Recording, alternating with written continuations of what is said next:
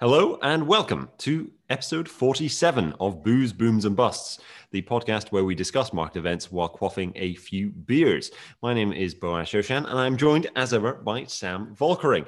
Apologies in advance. I am uh, feeling slightly under the weather at the moment. I don't think it's the Wu flu or anything. I think I've just got a good old fashioned cold, uh, but I probably sound a bit more stuffed up than normal. But Sam, how are you doing this week? Uh, I'm good. I'm good. It's it's uh, yeah. Hopefully it's uh well, it doesn't really matter if it's the Wu flu or not. I, I'm I'm pretty confident in knowing that you'll be here for next week's podcast episode. Yeah, uh, even if it was Wu flu, I'm pretty sure I'd be all right. yeah, like I said to you, I just off air, the, the the danger here is that you go into the public domain. You need to sneeze or cough, as human beings generally do need to do from time to time. Uh, you do so, and then you are repeatedly beaten to death um, yeah. by old Not people by with, police. with breadsticks or something in the local co-op. Oh, um, yeah, yeah. That's the real risk here. That's stay home, stay safe from people lynching you if you sneeze. That's yeah, the real that, message here, people.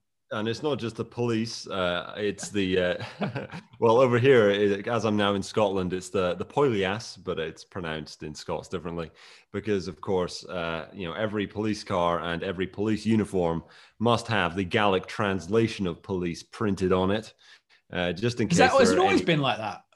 No, no, this is very recent. Uh, the, well, over the past over the past decade at least, it was one of Sturgeon's uh, measures to drum up some nationalism in Scotland was to uh, you know spend some of that good police money on sure that the Gaelic translation is is printed on every uniform and on every cop car around here. Uh, but yeah, I mean, I'm, I, I think if I did sneeze in public or cough in public, you know, there's a lot of woke students around here. I, uh, I think I could be in, you know, significant danger. Uh, but it is good to be back in Edinburgh. Actually, all things, all things said, it's a lot livelier than I remember. And uh, indeed, I was actually able to go to uh, my, uh, you know, my the bottle shop I used to go to. Oh, hey, I did stay in Edinburgh, which is called Great Grog, oh, and it's just an incredibly good beer shop. And you know uh, what? You know, that term grog uh, yep.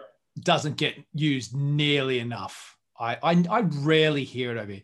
Back home, all the time, all the time. But, but interesting. home, home here, just no. That's interesting because I mean it originates in the Royal Navy. I think. I mean that was the grog was the you'd get your grog ration uh, because to prevent the sailors from getting scurvy. So it was rum, some sugar, and uh, lemon juice with, to give you some of that vitamin vitamin C. I think that prevented scurvy. But it was a hmm. Royal mm. Navy uh, uh, word. So, I mean, again, it makes sense the Australians would get oh, it. Uh, yeah. but at the same time, you think you'd get that in the UK, wouldn't you? Yeah, just I rarely hear anybody re- refer to it as as as grog. I mean, mm. we, we don't in the name of this podcast. You know, it's booze, booms, and busts. I wonder what I wonder what would be, would be if it was if we'd thrown grog in. Would it be like greed, uh, grog, greed, and something Gruel? else?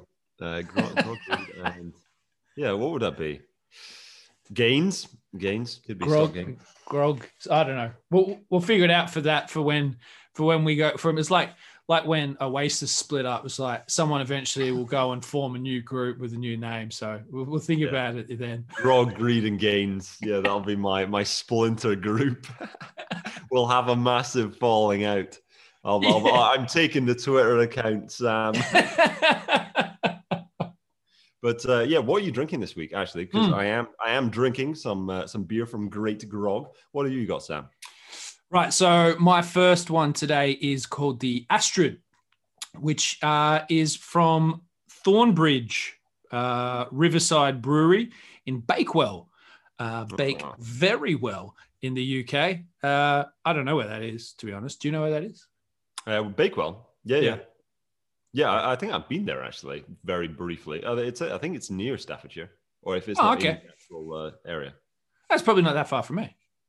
Anyway, yeah, yeah. Uh, yeah Astrid. Uh, it's a juicy pale. Now it's it's on the lighter side here in terms of alcohol alcohol content. Uh, three point eight percent, um, which is I mean that's Kit Winder level uh, kind of alcohol content there. Um, but yeah, it's it's it's fresh. It's it's lovely. It's quite lovely actually, to be honest with you. When it says juicy, I was kind of you know sometimes like these fruity, juicy style uh, beers can be a little bit um, overly fruity, but this one it doesn't appear to be off the off the taste. Purple can with like kind of Art Deco gold sort of pattern all over it. Um, I think it's Art Deco. I don't know. It might not be. My yeah. my my knowledge of, of of historic art periods is fucking shocking. Um, but nice, cool, nice can. Astrid, Thornbridge, so far so good. Very good. Uh, the one I've got at the moment is by Eight Wired. This is from New Zealand. Uh, I think I've had quite a few from Eight Wired in the past, but you don't come across them that often. Uh, but this one has a very colorful uh, light can with flowers on it with sort of rainbow rainbow design. Yeah, and it's called uh, Simpatico, but there's an accent over the A, so I wonder how it's actually pronounced because I'm not great with the accents. Simpatico. Um, yeah, yeah. I mean, I, I'm not sure. Uh, it says on the side, lazy afternoons, chilling in the sun, not a care in the world, but a lot of care for the world. So they're definitely going going for that greeny market here. Going for the woke brigade. Simpatico wherever you go. um, oh, here's maybe, maybe you can answer this, Sam. Uh, apparently, this is approx 2.3 New Zealand standard drinks. What does this mean? Is this their version of units? Uh, yes. Yeah, oh, okay. Yes. Yeah. So standard, yeah, standard drinks is a common term. Uh, definitely in Australia and what it appears to be now in New Zealand. Yeah, we right. don't we don't talk about it in units. It's it's standard drinks. So oh, right. I do recall coming over here. You know, like a pint is you know two standard drinks or whatever. And uh, you know, I remember I was at, I was at a party once and I was having a couple of beers and um, they were like, oh um, how many units have you had? You know, if you were going to jump in the car and, and drive, I was like, uh, you know, you can probably have a couple of standard units. And they're like, what the fuck's a standard unit? right, right. Yeah. Well, this is, um, I mean, this is, uh, now that you say that, this is very damaging to national pride because now I'm reading this. It's uh, because this is meant for the UK market as well as the, the NZ market and probably the Aussie market too. Um, I mean, it's got the 2.8 UK units beside it.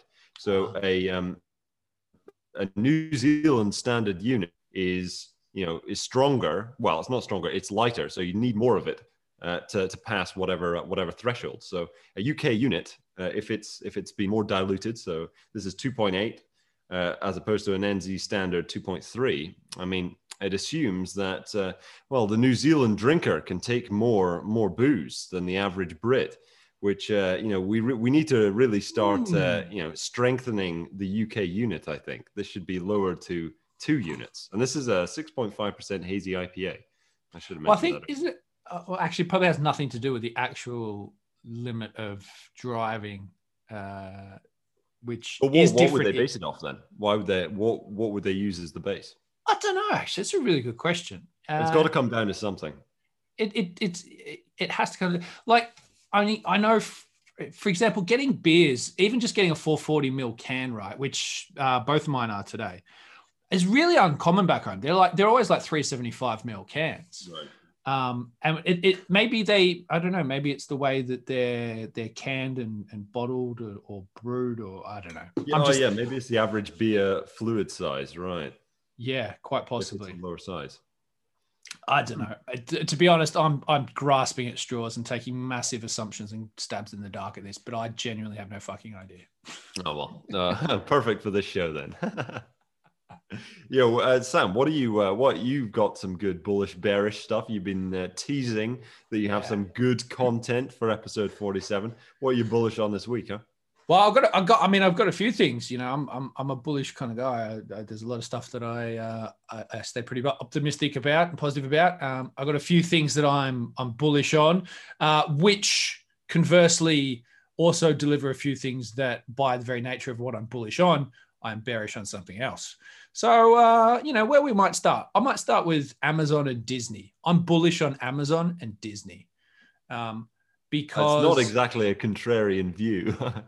No, it's not. It's not wild and it's not out there, but it's almost so wild and out there that I would be bullish on these. That it's wild and out there.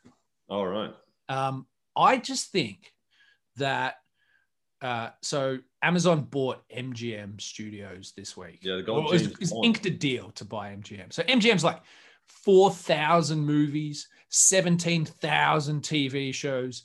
This is like a backlog of of movie and TV greatness that um, the likes of Netflix cannot compete with. Amazon, I think, are basically going to just buy their way into the godlike status of content that Disney has. See, Disney already has that godlike status. Like if you think about, you know, movies, you you, you think about Disney, like Disney make movies that last generations. Um, okay, they've they got their fair share of shit ones, but I mean the stable of of franchises they now have under their their wing is insane. So if you think about if you want to talk about the best content for streaming services available, Disney really leads the way. And now Amazon buying MGM, I think they're just literally saying, right, now that Disney's in our in in the realm of of streaming services, together we can crush Netflix into oblivion because frankly most of the content on Netflix is a piece of shit. Um, yeah. And and I just think that Netflix is in this weird position where they seem to be now clutching at straws. Uh, they they're seeing slow, like they're still growing. Don't we? We're still bringing in new new subscribers, but they're slowing down with this different, you know, slower rate of, of new subscribers. There's they're going to get to a point where they've reached most places uh, that they can reach. And with the ever increasing subscription cost of Netflix, they're going to lose that first mover customer that they had to the likes of Amazon and Disney, and even just the normal. Like, I watch far more shit on Channel 4's 4OD uh, than I do on Netflix. And so I'm like, why the fuck am I paying for Netflix? What the uh, hell are you watching on 4OD? uh, I don't know, just random shit, right? like reruns of the IT crowd. you know, I, I, wonder how how hard Netflix will be hit by the reopening, right? Mm, I mean, mm. you know, lockdown is just their dream come true. I mean, yeah. was it the CEO who said, uh, you know, the only people we're competing against is sleep, right? Um, you know, lockdown is Netflix. You know, this is the this should be their paradise. So if they haven't conquered the world in lockdown, maybe this was like their last shot. Yeah. Um, I do I do like the Amazon Prime like video kind of offering. Yeah, I, I kind of like how they you know they've got their they've obviously got their own unique content, but they've done a really good job of buying up loads of like old documentaries and things. Yeah, exactly. Uh, the, yeah, I'm sure the royalties are really cheap. I'm, I'm sure they managed to hoover that up real cheap. But you know, if you're into like niche stuff, you know, you, are probably going to find something. But uh, you know, MGM obviously, you know, that's an entirely new ball game with the amount of content they bought there. Um, you know, See, with any. I, I, I, get the feeling that I don't, I don't, know if you noticed, but so on on the other thing that Amazon do really well that Netflix don't is that Amazon give you other options to subscribe to other channels. So MGM was actually one of the channels you could subscribe to through Prime. Right. I imagine they're going to drop that and just integrate everything into their Prime Video service. So they've got like they've got other things like um, uh, uh, Shudder, which is like a pure horror uh, genre channel. So you pay an extra four quid or whatever a month. Mubi is another one, which is like an extra four quid a month or whatever. Uh, and and it's like uh, international films predominantly, but you know, really handpicked, curated, you know, real high quality kind of stuff you know very well you know received critically and all those sorts of things so they've got this they've got these like two lanes amazon where they've got all this stuff that's included with prime which is growing at an incredible rate and is pretty good content but then they've got like the it's like when you buy a car you can option it up with all the fancy bells and whistles it's kind of the same thing and also with amazon when they do a movie premiere you can buy the movie like temporarily like you would at the cinema um, Netflix just doesn't do that kind of thing. And it feels like Netflix is just treading water while Amazon is just l- streaking ahead with all of this. Hmm. Do you think uh, Bezos will be able to, like, I don't know, make himself a villain in the next Bond movie or something? I think he's he's probably uh, like maybe he wants to be the next Bond. That's why. Didn't they did. model one of the recent Bonds on Elon Musk? Wasn't that kind of the general gist of of one of the villains? Which one? was it the guy that was all the the they were looking to like oh they were, I can't remember which one, but it was around energy or something that they were. Oh, Green to. In Quantum of Solace. I think the so. Worst yeah. Bond movie, like yeah. in that might era. be the one. Absolute yeah. piece of shit. Yeah, yeah. I wouldn't be surprised. I wouldn't be surprised. Oh yeah, it was all about water. Yeah, a guy trying to monopolize water in Peru or something. Yeah. Um, yeah. Yeah. No, it's uh yeah, Jeff Bond yeah, what's it? Name's Bond. Jeff Bond. Doesn't really have quite the same ring to it, does it? Um, I don't know. Bezos though, still quite uh, a distinctive name, I suppose. Uh, you know, I must say, we were talking about this is episode 47 so it did bring to mind uh, agent 47 from the ah, hitman yes. series of video games which they they tried to make into a movie twice now by my count and uh, both times sucked terribly video games very good they made a there's a really recent reboot they made on the video game version which was uh, very good but uh, yeah for some reason video game adaptations they just seem to um, they just seem to suck every single time. Um, yeah, I can't I think, think, of a good one. Yeah, I think I'm. I think I must be permanently bearish on this. Nobody seems to be able to get video game adaptations of video. Uh, sorry, film adaptations of video games correctly. Maybe Jeff can figure this out for us. Well, actually, Maybe, so I'm, I'm quite angry at Jeff because of this. Now that you bring this up, I hadn't actually re- remembered this, but but now you bring it up. I, I, I Jeff owes me. Jeff owes me a bit of money. He owes me money. I'm after him. I I, it, I think it was a tenner uh, or thereabouts. Uh, and I don't know if you've Did seen. You buy him a beer and then he went to the toilet and didn't come back. just, just as bad. Just as bad. It's the latest Mortal Kombat adaptation. Oh, you did you actually watch that? Not only did I, I paid to watch that. you didn't get to see it. No, I paid to watch it. I saw it. I saw it. So I paid and I watched it. And after I'd watched it, I was so disappointed that I actually tried to I tried to figure out if I could get a refund on on the movie. Because it what I mean it so this Mortal for anyone listening Mortal Kombat hugely popular video game um, brought to life in the 90s I think it was uh, on the Super Nintendo. When it came to the market I mean I remember the controversy because you could rip guys heads off uh, with a fatality move there was you know, stylized blood and gore. Um, you, know, you could rip off a dude's arms. You could set them on fire. You could do a whole bunch of, bunch of viscer- visceral gore-related uh, injuries in this fighting game. Um, and I remember it got banned in so many, so many countries. I, I didn't think Australia to start with. That was they had two versions. They had the version where you could see all the blood and gore, and then a, a, a non-blood version, a PG version. Um, it was incredible. And uh, so the video games, you know, continued to, to, to be one of the great video games of all time. Uh, they did do an original original adaptation of it, which was pretty average, but the recent one is so bad. Uh, it, it's beyond. It's worse than the Street Fighter adaptation that they did with Jean Claude Van Damme uh, that had that starred Raul uh, Julia and Kylie Minogue as well. Um, horrible, hor- I want my money back, Jeff.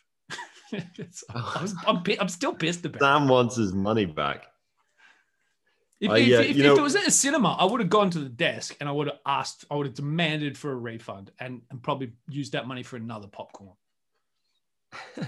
you know, I think, um, yeah, there are some games, right, that just aren't meant to be made into film adaptations. Like, you know, they keep making Mortal Kombat games now, and the gameplay is very fluid, still just as gory. In fact, it's even gorier because they're oh, way yeah. better graphics now. Um, and I think that I think they actually came a bit earlier than the '90s when they came to fame. I think Sam, the I think they they would have started in the '80s when they were arcade games, and that you'd be oh. able to to play them in, in the arcade. But um, you know, there are the people who play those games today, right? Nobody ever plays for the story. Right? They're they're a joke. It's a joke thing to play the campaign. You're probably hunting for the achievements.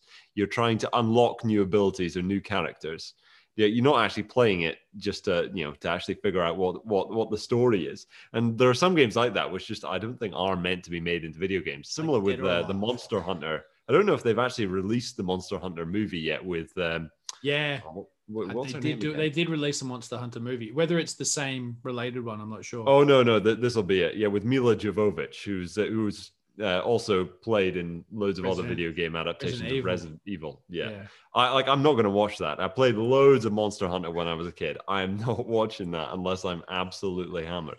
But you know, there are just some some movies where you can't expect them to be good, even if the video game that they were they're based on were, you know. Yeah, I mean, look, I don't I'm trying like when I think about the the the, the like I remember. I don't know if you ever saw this. This may have been before your time. So there was the Super Mario Brothers movie as well, that where Bob Hoskins played uh, Mario. I think well, I think it was Bob Hoskins played Mario, and it was it was horrific too. Um, But intro- actually, now, now you mentioned that, I saw as I was flicking because I have this thing where occasionally I'll just flick through Prime and add movies to my watch list uh, that I want to watch. I noticed that Super Mario Brothers movie is now on Amazon Prime, included with Prime. So I don't have to pay for it to watch it again. But it is actually so bad that I want to go back and watch it again.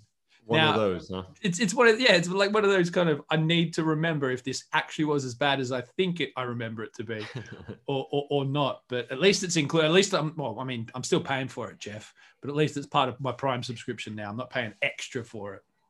Yeah, I think. uh yeah, I remember uh, some of the Ubisoft games have been made into into movies as well. The um, Prince of Persia, they got mm. uh, what's his name? Um, and haven't they recently done? Aren't they doing a? Is it um, Uncharted? Ah, yes. Now this is another one, right? Yeah. So the Prince of Persia, they did. Um, they also did. They made an Assassin's Creed one with. That's right. Uh, oh, with Michael Fassbender. With Fassbender, I couldn't even get past the first twenty minutes of that. I love me neither.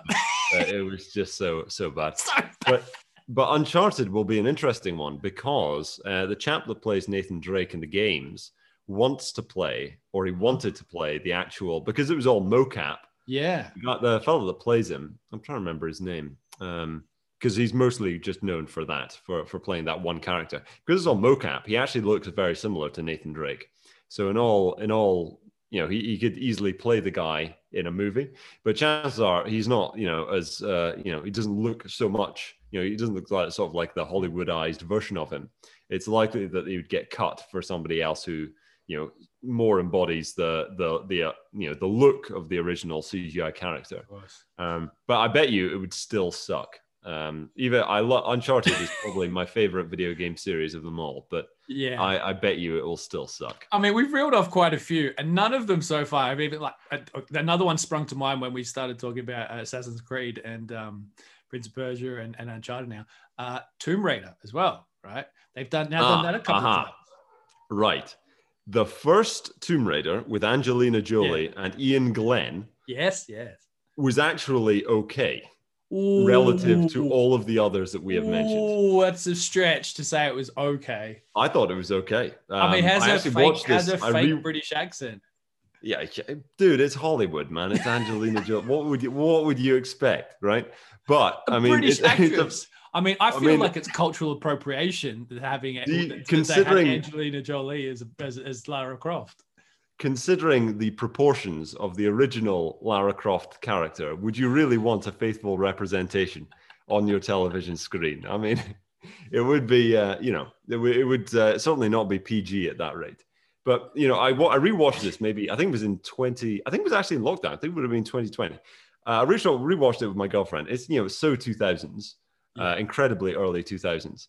But uh, relative to all the other video game okay, adaptations that. that. I've seen, I think it's probably the best. The one that they did more recently with Alicia Vikander was a piece of shit. Absolutely terrible. It was so bad, wasn't it? Yeah. Oh yeah. dear. I, you know what? I would love to, and this this might be something we we can uh, chuck up on the Twitter feed as well. And anyone listening, uh, throw throw us some comments on our Twitter feed. I would love to know if anybody can think of a movie based off of a video game um, that was good, that was like yeah. properly good, not like not like Tomb Raider, that was comparatively good to other video game movies, but standalone, very good movie that was come that has come from a video game. I can't think of one, and we've gone through quite a lot just now. Yeah, yeah. Um, I'm just uh, there's a there's an interesting play here. I mean, there are probably some people who would try and cheat. You might try to cheat and go for a video for a uh, a movie that contains a video game that is somehow central to the plot, no. something like Jumanji or whatever. But that that doesn't count. No, um, no, it doesn't count. Well, because it, it was it was it was uh, the movie itself was an original idea, not yeah necessarily based off a video game. Yeah. Um, I think there's uh, there have been some good video games that have been inspired by movies. Uh, a lot of people uh, enjoy the Lord of the Rings inspired video games. Um, yeah, see the other way around, I agree with. There are some the, it, it switches. You can make good yeah. games from movies, but I just don't. The other way, I think, and, and that's why I think it's fair to be bearish on anything in the future that is ever inspired by a video game is going to be shit. yeah, I mean, okay, uh, let, us think about it. Is there anything? Yeah, what could be what could be inspired by a video game that isn't a movie? You know, I remember a while back. Who was a who? What was the name of the brand? It wasn't Hermes. It was uh, Prada. Yeah. Prada did a series of handbags that were modeled on the character Lightning from Final Fantasy 13. I came across this in the How to Spend It magazine supplement of the FT. First double page spread you get, and it's a video game character modeling their Prada's latest handbag range. It was really quite peculiar. I wonder if it was successful or not. I don't know. Uh, but I mean, they were. So, so hang on. So, sorry, sorry. Hang on. I'm, I'm a little confused. So the so the bag so it's a real bag. They were selling real bags, but the models were all video game characters. Was one video game character, okay. Lightning? Yeah, yeah. I don't think they tried it. The rest of the cast, I think they just saw Lightning. Were like, damn, we've and got to put what? a handbook on, on this lady. You, you, so somehow we've managed to get onto a topic very much removed from everything we thought we might even talk about. I, recently, I was I was looking at some stuff, and it, this is happening a lot in Japan at the moment, where they're using um, uh, artificial intelligence, virtual reality models uh, in advertising, and you can't really tell that they're not real models. How do you mean they're AI though?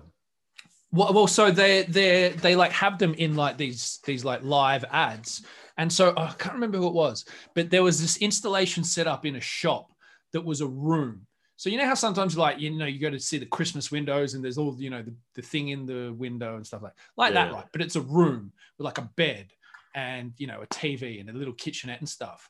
And inside it was a virtual character, basically a hologram, um, that that lived in there. And then it like posted on online and people could follow it.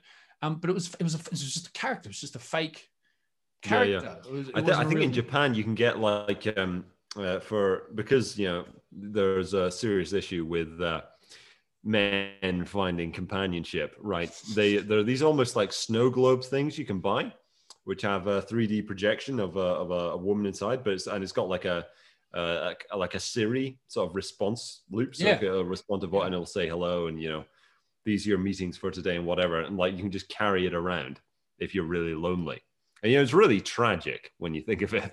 Like, why would Whereas if there's really such demand for this kind of product, like there's yeah. there's probably quite a lot of people with issues in your society, but um, you, you, know, know it is I, incredible I think, what they could create.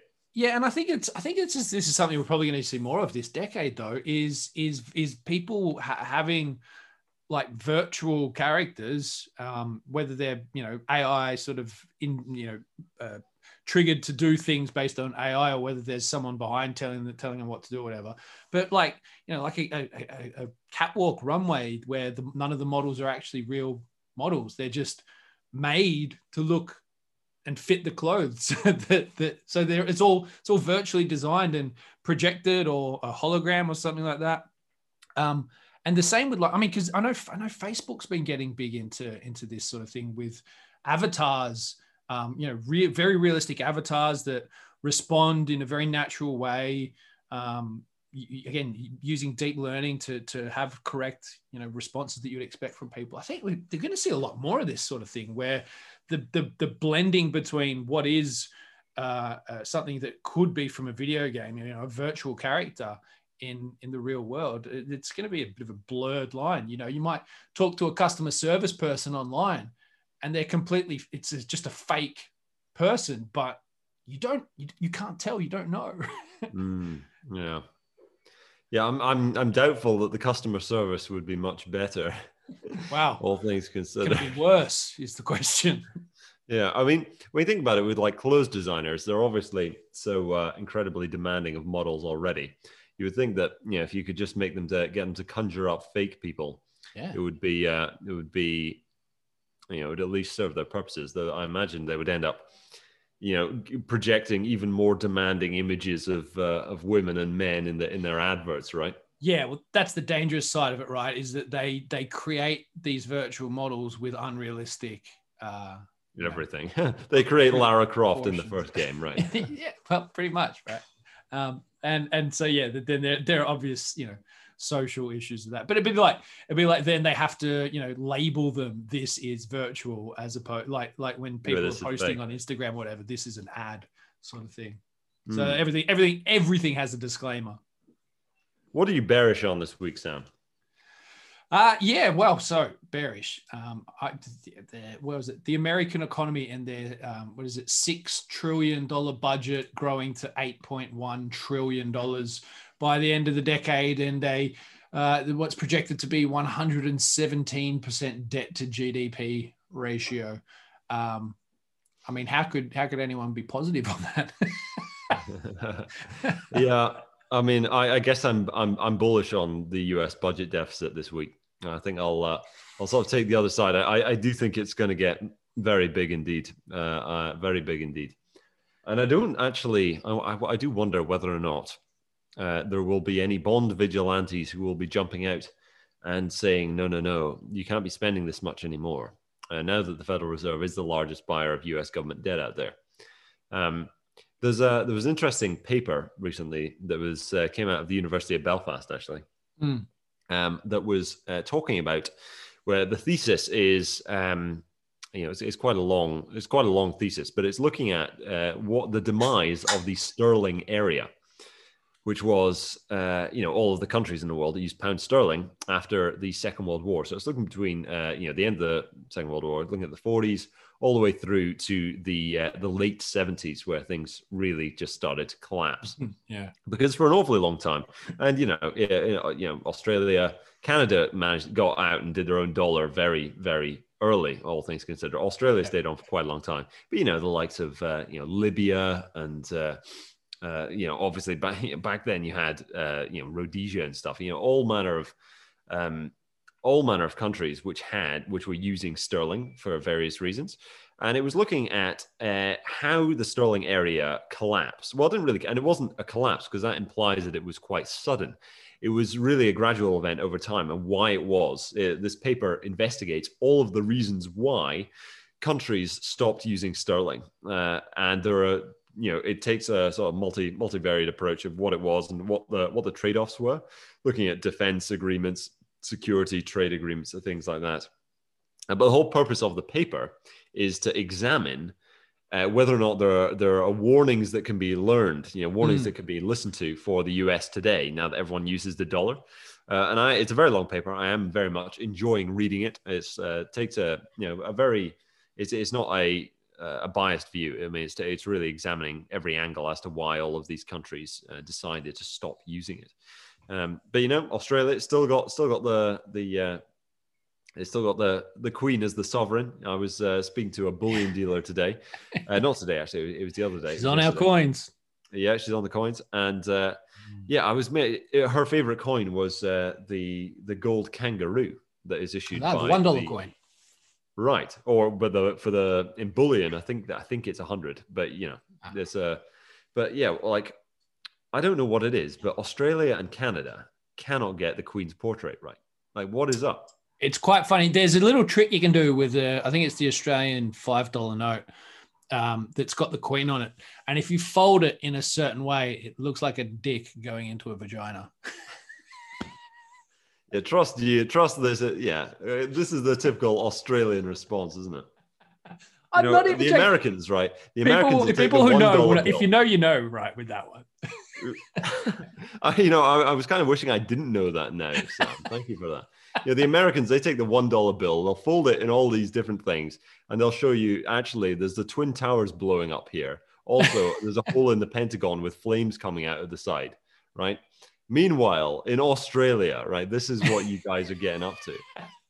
I think I think the um I think it was the Canadians. Uh, the Canadians actually had the Queen on their banknotes for anyone else because they put uh, when she was Princess Elizabeth on their five on the five loonie note. Right. Um, and so you've got her when she's like six or whatever on it, which is uh, weird that the uh, the Australia the, the Canadians, sorry, He knows around. Canada rejoice. Oh my god. Yeah, okay. I'll, I'll let you carry on with your bearish segment as to why uh, why U.S. budget deficits are so bad, Sam. Well, so no, you raise a good point, and and about um, not anything I've just said in the last five minutes, but um, I mean, can I know it's hard to envisage these sorts of things, just like I'm sure it was hard to, for people to really envisage the the like you say, it's not really a collapse, but the collapse of, of the sterling is like, can we can we see countries shifting off the US dollar? Is that is that something that we will we could actually see slowly transition in our lifetime? It's hard to imagine, but you can see how it could happen. The I guess the only other question is what do they what did the, what could they move to? And yeah, I'm not going to jump yeah, on my Bitcoin high horse here. I mean, assume that that doesn't exist. I mean, is there is there another alternative?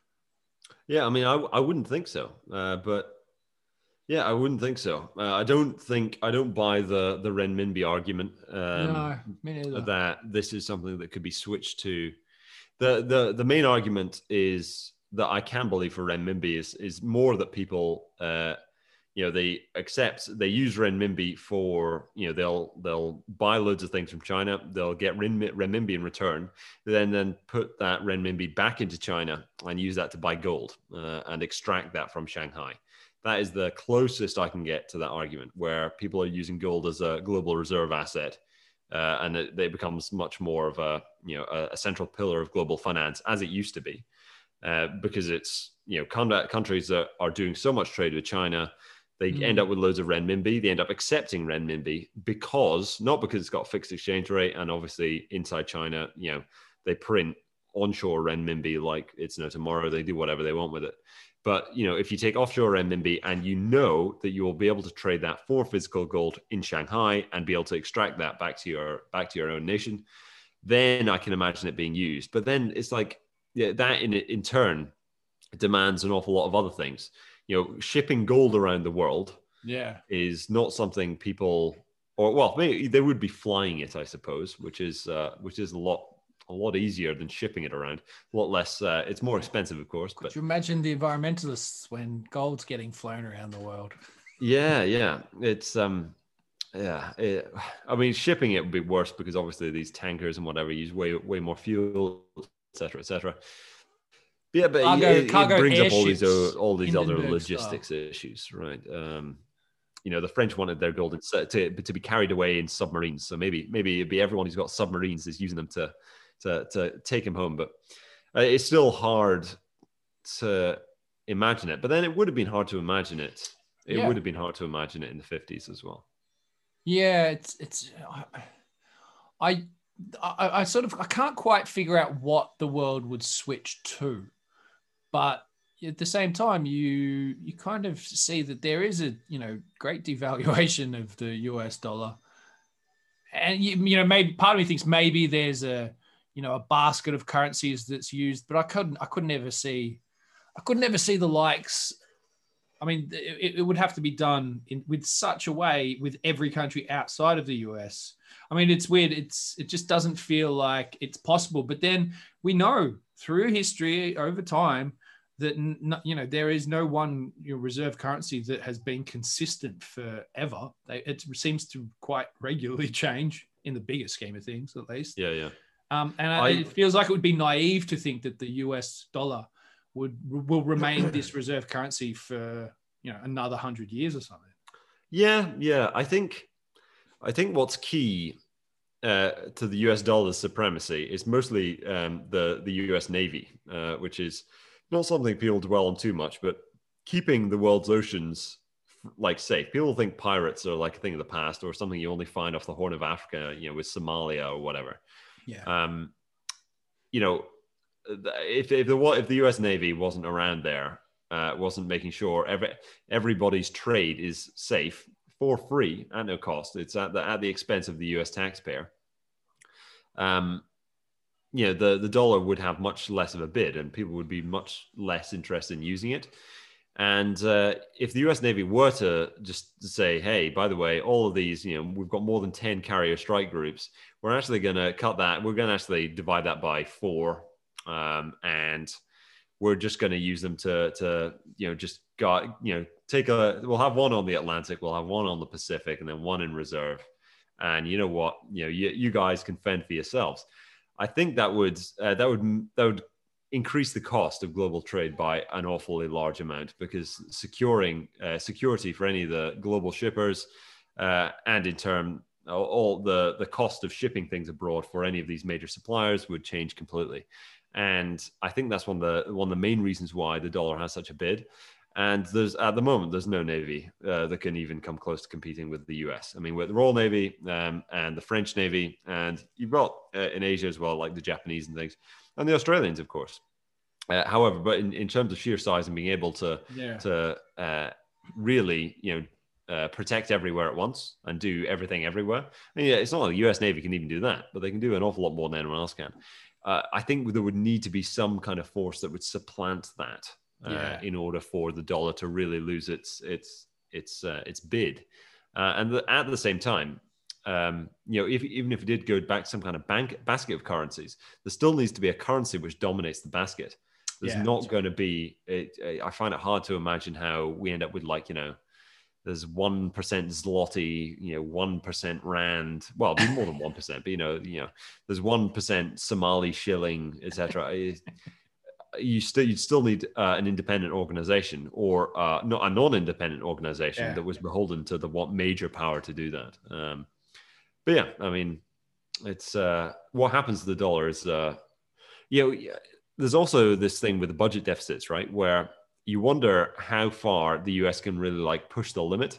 If you're the global superpower uh, and you've got the deepest market out there for, for your bonds, you, it is interesting to see how far you can really push that.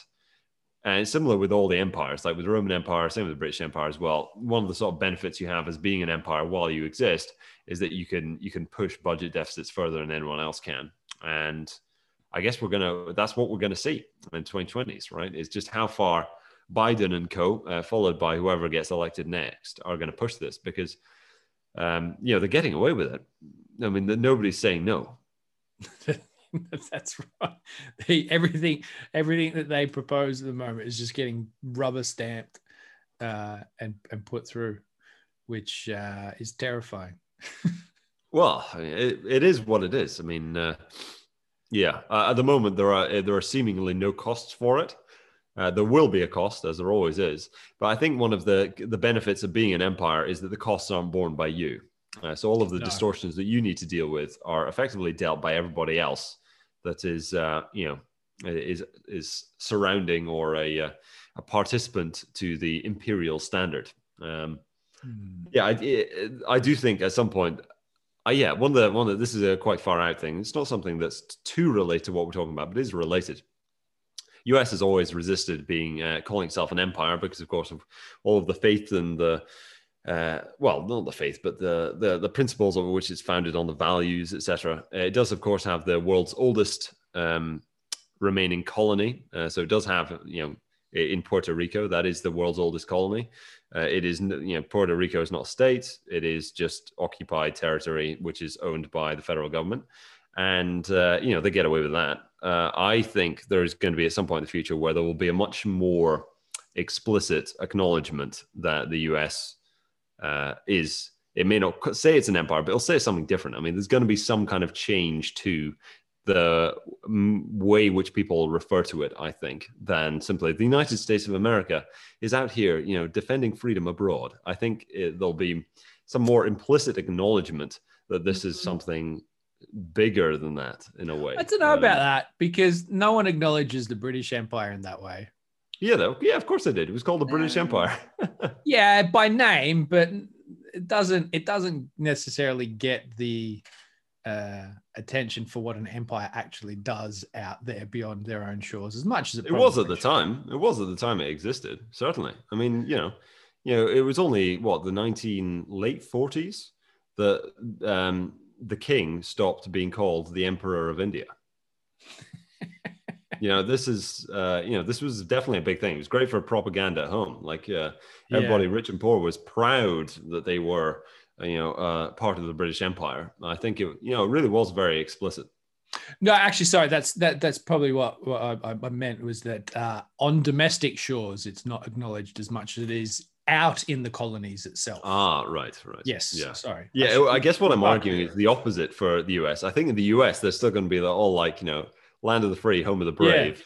We're, yeah. we're defending liberty abroad. Everywhere, and else, else is going to be like, the Imperial Guard are here, run for it. Mm. maybe it's maybe it's just war that that, that changes over the uh, changes over the period. I mean, it's uh, again for I find it hard to think that there will be another war on the scale that we've seen in previous ways, but usually no. that you know that's always a good catalyst for a changeover of uh, of global superpower. Well, it's a good way to create 0% unemployment, that's for sure. And that's what all those central bankers are trying to target. Got to get that 0% unemployment rate, you know? Yeah, hopefully by that stage, I'm old enough to not have to be conscripted into anything. yeah, I mean, yeah, well, what would you get conscripted into? Considering everything's all cyber these days, you know, which of course is more your domain than mine. But I wouldn't mean, be the Air Force. That's that's that's that's for sure. I, I, I applied for the Air Force when I was a young whippersnapper, um, colorblind. So that, that was really. Yeah. You're colorblind. Damn. Yeah, colorblind. So um, they said no to that. Passed all the aptitude tests and all the physicals except for the colorblind test. So unfortunately, the, you're not talking to a uh, former fighter pilot at the moment. you're talking to somebody that was that suggested that if you wanted to join the Air Force, you could be a chef, um, which didn't tickle my fancy at the time, admittedly, after after going from wanting to be a, uh, an Air Force pilot to to a chef. So, oh well, it, you know, probably not the head. So though. I'd probably get conscripted into yeah the the, cy- the cyber terrorism division or something like that. you know, uh, well, I mean, I'm sure during the Battle of Britain they weren't minding if uh, if the the young fellas signing up to the RAF who'd be sent up into the air six weeks later to fight the Luftwaffe were colorblind or not. So maybe to be fair, if it, that was the case, I'd fucking go. you know, happily, I'd happily be conscripted to... into the Air Force. If that was a thing and they were conscripting people into the Air Force to become pilots, sign me up. Well, yeah, yeah, RAF recruiting uh, department. If you heard, if you heard it, our boy Sam Volkering, he's uh, he's going to be getting into a uh, an F thirty five as soon as he can get there. Um, yeah. This does bring us back to our previous uh, topic, though. When is Top Gun two going to come out? I mean, is uh, is is is MGM the ones who own the the Top Gun rights? Are they? Uh, I uh, think so. I, I feel like it, it is. I, I will point out that we also discussed before that a lot of times games based on movies end up being very good. Um, a lot of the times they also end up being very shit, with Top Gun, the game, being a case in point. Um, ah. Plenty of great flying uh, fighter games, but Top Gun was not one of them. Oh, it didn't pass the test, huh? No, unfortunately Damn. not. But so, yeah, um, maybe maybe Jeff Bezos is going to put himself into the top into Top Gun 2, except he's as like one of the enemy pilots. He... Actually, speaking of Bezos and conscription, if if if there was conscription, I would and they were they were conscripting to Space Force. That would be ah. something else that I'd, I'd probably be quite happy to be conscripted into Space Force. Damn, yeah, you want you want to go to go to space. Mm. Oh yeah, what was the what's the whole uh, what's the whole deal? I've not looked into it in great detail, Sam. But uh, what is the deal with Bezos getting his own special space contract? Yeah, uh, right. uh, because he's miffed that Musk got the main one that he was bidding for. What's all this about? Yeah, I, I this is a this is a strange one. Uh, so, uh, what people don't probably don't don't know, um, uh, NASA had a contract um, that was up for basically up for tender, and I can't remember exactly what the contract was for, but but pretty much the applicants were SpaceX and Bezos's space company Blue Origin.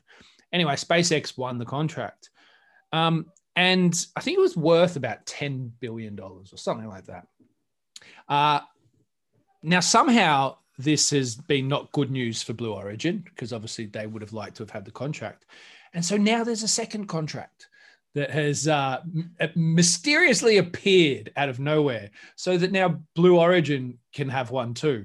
It's kind of like, it feels like it's a bit like a participation certificate uh, in a running race, but they're both first place. Um, and it, it, it, some of the articles I've read about it described it as a bailout for Blue Origin to basically keep the lights on and keep it relevant. Um, it, it smells like Bezos has got his or his fingers in a few political pies that have some vested interest to keep Blue Origin uh, ticking over and staying in competition with SpaceX. My my view on it is that the fear is that if they continue to head down this progression towards putting uh, man on the moon again, uh, Project Artemis, moving, you know, uh, having a, either a moon base or a orbiting moon base, uh, and then moving to Mars and looking to send people to Mars and those sorts of things. Really going on this whole interplanetary uh, existence idea. I think the fear is, is that SpaceX becomes a, a, a, a, private monopoly, private commercial monopoly on these this industry, yeah. and that it's in their interests to maintain as much competition as they can. But obviously, due to the extremely high barriers of entry to, to this to this industry, uh, it's it's Blue Origin and SpaceX. Uh, that are going to be the predominant companies in this space. So if, if, if Blue Origin fails, then it is just SpaceX to dictate yeah. terms as they see fit. And I think that probably terrifies uh, the US government. Yeah, yeah. I mean, in yeah, I mean, it's hard to kind of defend uh, what is has been described as, as, such with as a bailout, right? When you're talking about what's effectively a big government subsidy that's going to yeah. go to a company, but at the same time, um, you got to pro- promote competition, and at the mm. same time, they've got China to compete against, well, uh, too, right? and yeah, I mean they gotta they gotta do what they can to get it done, I guess. Um, yeah, I mean you would hope, but I mean come on, I mean it's Bezos, right? So you know he's got plenty of money. the guy, I'm sure, if Blue Origin was having issues, he would be able to inject uh, sufficient stimulus himself into uh, into capitalizing it. You know, to a point though. I mean, these guys are, are, are, are multi billionaires. Um, I don't know what's Bezos worth, a few hundred billion. They talk maybe they maybe he's one of the first to become a trillionaire. Ten billion still a big fucking whack. yeah, and at, at the same time, the, you can't buy experience. So the uh, I imagine the contract that he's bidding for is going to allow them to do stuff that they wouldn't otherwise have been allowed to do when it comes to actually sending stuff up there. And you know you can't you can't put a price on it. Uh, on a kind of related note, it was interesting hearing uh, Vladimir Putin talk about how uh, how you know the majority of uh, of uh, generals and commanders uh, within the Russian military have gained battlefield experience in Syria uh, the very entrepreneurial, so similar to this sort of blend of state and private enterprise, as we're talking about in space. Mm. Uh, Russia has ta- takes a very similar, uh, though it's kind of the other way around approach, where they're using uh, conflict as a place to sort of sharpen sharpen their swords, right? Just to get, just to try and get the guys to have enough, um, to, get, to have enough experience, uh, so they know what it's like to actually be in combat. Uh, and at the same time, I think there was um, something that was uh, it was a piece of uh, uh, research that was done by one of these think tanks. I think they estimated that roughly a thousand prototypes, military prototypes for advanced technology, had been tested in in uh, in Syria. So wow. they're just using it as a as a live as a live battleground. You know, it's just like you know we can go here, try this tech out, see if it works. Loads of drones and things like that. Uh, and it's you know very um, very dark stuff, isn't it? But uh, you know very entrepreneurial take to it. You know we're going to use you know we're gonna we're going to take every opportunity to ensure that we uh, we're getting the most out of this. We're getting the most out of this war ultimately, which is uh, very grim. But some, some interesting uh, LinkedIn posts from those guys. did my did my yeah. entrepreneurial internship on the battlegrounds of Syria yeah, what's the uh, what's the the CV gonna look like for some of these guys being developing drones? Well, some of the guys have been trying them out. Yeah, yeah. There's a lot of people. Uh, interestingly, uh, the Russians in particular get a get a. It's not just Russians, but uh, uh, a lot of uh, Russian military types get in a lot of trouble for posting their their position and the the local landscape on Instagram. You know, just saying, "Yo, this is."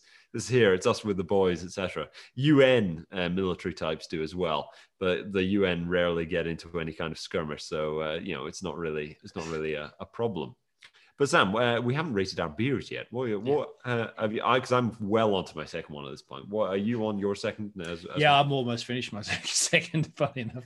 um, so, well, first off with the Astryd uh, from Thornbridge uh, Brewing, uh, Riverside Thornbridge Riverside Brewery. Uh, anyway, very good uh, session beer. I mean, at 3.8%, you could have quite a few of those. Uh, it was, it was, it was, it was juicy, but not in an overpowering way. So, you know, probably I'd say a little bit of um, passion fruit uh, taste in there. Um, a few other sort of, yeah, mango maybe. Uh, my taste profile on beer is pretty shit, but uh, it tasted very nice, was very good. I um, today I got I got a WhatsApp message from a friend of mine, Robbie, who decided he was going to roast me because he was listening to a former a, a previous episode of ours where I described a beer as probably would have tasted better if it wasn't so chilled. Uh, and so he he he uh. decided to rip on me today, uh, saying how British I'd become. That I preferred my beer warm over um, my room temperature beers over chilled ones. Well, I can categorically say with the Astryd, Robbie, that it is better cold, chilled, as all beer really should be. Um, so jam that one up your skirt. yeah, quite uh, right. And as for a rating, B plus. oh, very good, very, very good. good. B plus very winner. Good. Yeah. Uh, on the on the simpatico, it was very nice, very hazy indeed. Uh, yeah, quite uh, not too heavy actually. It was um, yeah, it wouldn't it wouldn't feel something that was hard hard to hold. Uh, but yeah, very nice label as well. I think I'd give it an A plus. Uh, not nothing exceptional, but it was uh, it was still decent enough. Sam, what's second? What's your second beer? Yeah, so the second one here is a uh, just a bog standard IPA uh, called More of a Phenomenon. It's a orange can with a bit of artwork on it, and it's um, by the Boundary Brewery. Now, what I, I, I didn't know about Boundary until I read this on the label is that uh, Boundary is actually a cooperative brewery owned by its members. Yeah, um, yeah. Which is very interesting to see. Uh, brewed and canned in Belfast. Uh, it's um, 6.6% ABV. Uh, and, and interestingly, on this one, very prominently has a used by date stamped on it of the 10th of August, 2021. Um, yeah, look, it's it's it. to be honest with you, the first couple of uh, sips of it weren't great. Uh, I was I was, I was not looking forward to drinking the rest of it. It was kind of earthy uh, in taste, but uh, as I have continued on, it has gotten notably better. Uh, and and I'm actually quite enjoying it now. And at six percent, it's not too heavy, not too uh, not too crazy, not going to blow my socks off. Um, but so far, uh, very nice from Boundary. Yeah, the second beer uh, that I uh, have had today is uh, it's a shiny label. You know, it's got some uh, got some of the shininess on it, some shiny texture. It's from Cloudwater Brew Co. Ah. and it's called Crystallography. Uh, a very cool sort of photo on the front. It's an IIPA. Uh, and I don't know what the first I is actually. It's not made very clear. I think it could be intense IPA uh, because it says balanced and intensely flavored, a nod to the Californian classics. Um, this is a tribute to the strong, heavily hopped West Coast beers that captured our hearts by combining incredible depth of flavor with effortlessly drinkability, effortless drinkability, uh, and then yeah, lots of self praise. Um, is, is, the I before it a lowercase or uppercase I? Uh, both uppercase. I I P A. That's interesting. This is an eight percent II. Or does that make it a Roman numerals double IPA? Yeah, I mean that's what it could be. I guess it could because it is eight percent, which would be the perfect double IPA rank, wouldn't it? Yeah. Um, well, maybe it is. It tastes all right. Um, similar to the first one, it's it's good, but it's not uh, it's not exceptional. It's got a very cool label though, so I think I'd give it an A plus. Oh yeah, and uh, the bound the more of a phenomenon from Boundary. Uh, I, I, I think I'd probably give this an A plus as well, which again, uh, very good ratings. Yeah, not bad, not bad. Yeah, it's been an all right roundup for the week. Uh, but yes, Sam, any closing remarks for this one before we head on to episode forty-eight next week? Um, just what actually i'll just chuck one more thing in in in uh, uh, just a very quick little one other thing that i'm very bullish on at the moment yeah, sure. uh, is is golf now I, I, do like golf i like playing golf i like watching golf but uh, i feel like this this the sport is making its a bit of a resurgence uh, the uh, Phil Mickelson won the PGA Championships over the weekend. He's 50 and has had one of the longest careers in professional sport that you could possibly imagine. But this is a sport where guys that are 50 can still win major championships, competing against guys in their 20s that look like they've just stepped out of like a thousand gym sessions. Furthermore, right. two of the best players in the world have have developed this intense beef and rivalry with each other. Now, this might also coincide with something which is called the player impact payments, which the PGA Tour has decided to add to the mix, where it's going to reward players for things like social engagement and the, their ability to bring new people into the sport, TV ratings, all these sorts of things. So all of a sudden, there's now incentive for players to make golf more interesting, which uh, is, is weirdly coinciding with some of the best players now getting a bit more active in the social space. Uh, and finally, the actual PGA Championship that was on just in the weekend, just gone, it outrated in terms of viewership the NBA Finals playoffs, uh, which is quite a feat to achieve in America. Uh, for a number of reasons, it feels like golf is growing. Uh, the the the apparel and equipment market for for golf is is huge. We're talking about you know, multi billions of dollars per year uh, and growing. Um, there's been a bit of a decline in participation, but viewer numbers seem to be growing, and it, I think it's I think there's going to weirdly be a lot of opportunities uh, for some for some smart companies in this space. And so golf is another thing uh, uh, uh that's going to be more fun to watch. Uh, and I think is also going to actually provide a few few bullish segments down the track for me as well. So I thought I'd just chuck right. this in on, at the end. Bullish as no, well. No, no, that's uh, no, very welcome. I've only played golf once in my life. Uh, I have been told uh, by Grant Williams, who himself is a, a very prolific golfer, that I uh, the longer that I delay before I start playing golf, the more I shall kick myself that I was born and raised in Scotland and didn't play golf on That's all a the fucking good there. point. That is a very good point. yeah, so I do feel like I'm. you know, I wasn't that enthused by the game. Uh, it, it is kind of cool, uh, but uh, you know, I still just haven't gotten around to it. Uh, but maybe I will. Uh, Sam, you're familiar with the uh, the golfing brand Titleist, correct? Yes. Yes. Uh, is it just me? Because um, I have asked around a bit about this, but I have a friend who constantly wears Titleist gear. And I only realized that it was a golf brand like that, way so later. This is while he's not playing golf, right? Correct. Correct. He oh, is dear. that kind of fella. Oh dear. Uh, now, I thought that it says Fitleist. I thought it was just like a uh, random can, person's like surname because yeah. it looks like an F, right? It, Am it I is, the only person that thinks it looks like an F? Uh, it, the, the it, it's almost calligraphy style. The T at the at the the front of the word. I can I can I can see how that would be something that you would see. I think you need to have words with with this person about wearing golf attire off the golf course. Um, there are some brands where that is, you know, where the blend between what is actually golf wear and what isn't is is hard to decipher, like Nike or Adidas. Um, right. Some of the, the, you know, their polos you could wear, you know, they could be golf polos, they could not be golf polos. Just, you know, those sorts of things you can get away with or shorts. But when it's Titleist or Callaway, um, very specific golf brands, and they're worn off course, you're a, you're a knob. I'll, I'll, be sure to pass that on. Like, He'll know, the, you know, it's another one of those if you know, you know moments. what's the what's the what's the difference with them with with Nike then and people wearing Nike casually? Why is it that golf or and I'm sure it applies to plenty of other sports as well because you know people play, people wear rugby tops. Uh, you know, yeah, they're not the, I've, the official I've got an issue ones. with that too. right.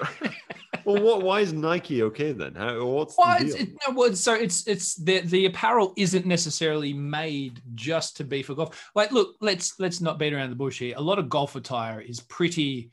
Um, oh, it's um, what's the right word for it? Um, I don't know. Useless. yeah, oh, it's it's a bit frumpy. It's a bit frumpy. Um, and and you do you you can look like if you're not if when you're playing golf in golf attire, you know it suits the game because that's the you know there's a lot of tradition behind it and so forth. When you're wearing it to the pub, if you've just stepped off the course and you're at the pub, cool, no issues with that. But if you're if it's like a Tuesday evening and you've come from home and you've just chucked on your golf gear to go to the pub, I mean, fuck me, come on, seriously. well, I mean, I, I, will I will clarify to defend. It is comfortable. It is very I mean, comfortable it's not like it's like a polo or anything. It's just like a t-shirt that says like Titleist, and he's got like a cap that says Titleist as well. Yeah, um, I could get the t-shirts. I could get because you're not like you actually can't wear. You're not supposed to wear t-shirts on the golf course. So therefore, right. a t-shirt designed to be not worn at the golf course, I could, you know, again, accept, there's there's levels of rules that are acceptable with these sorts of things. Well, see, this is why I didn't realize that it was it was golf apparel with the with the fit list idea. Fitleist. Um, Yeah, it just looks like FitLice to me. but anyway, I think that is uh, that's a good note to end on. I'll I'll see if I can. Uh, well, maybe maybe one of these days, Sam, we'll be able to play golf together, and you can actually tell me what's so good about the the great game. Well, well um, the, the the bucket list thing for me, I've got two bucket list things in golf, and that's to attend. Um, that's a, to attend the Open at uh, St Andrews and to attend the Masters at obviously Augusta and to also play both those courses. The old course at St Andrews uh, is the, the, the history there is like nothing else, and, and it is certainly you know Scotland by far and away has some of the world's greatest golf courses. And it is absolutely a, a dream of mine to get up there and play a few. So you might have to scrub up on your game pretty quick. we'll leave it there. Thank you very much for listening to episode 47 of Booze, Booms, and Busts. We shall be back again next week with episode 48. But until then, hope you have a good one.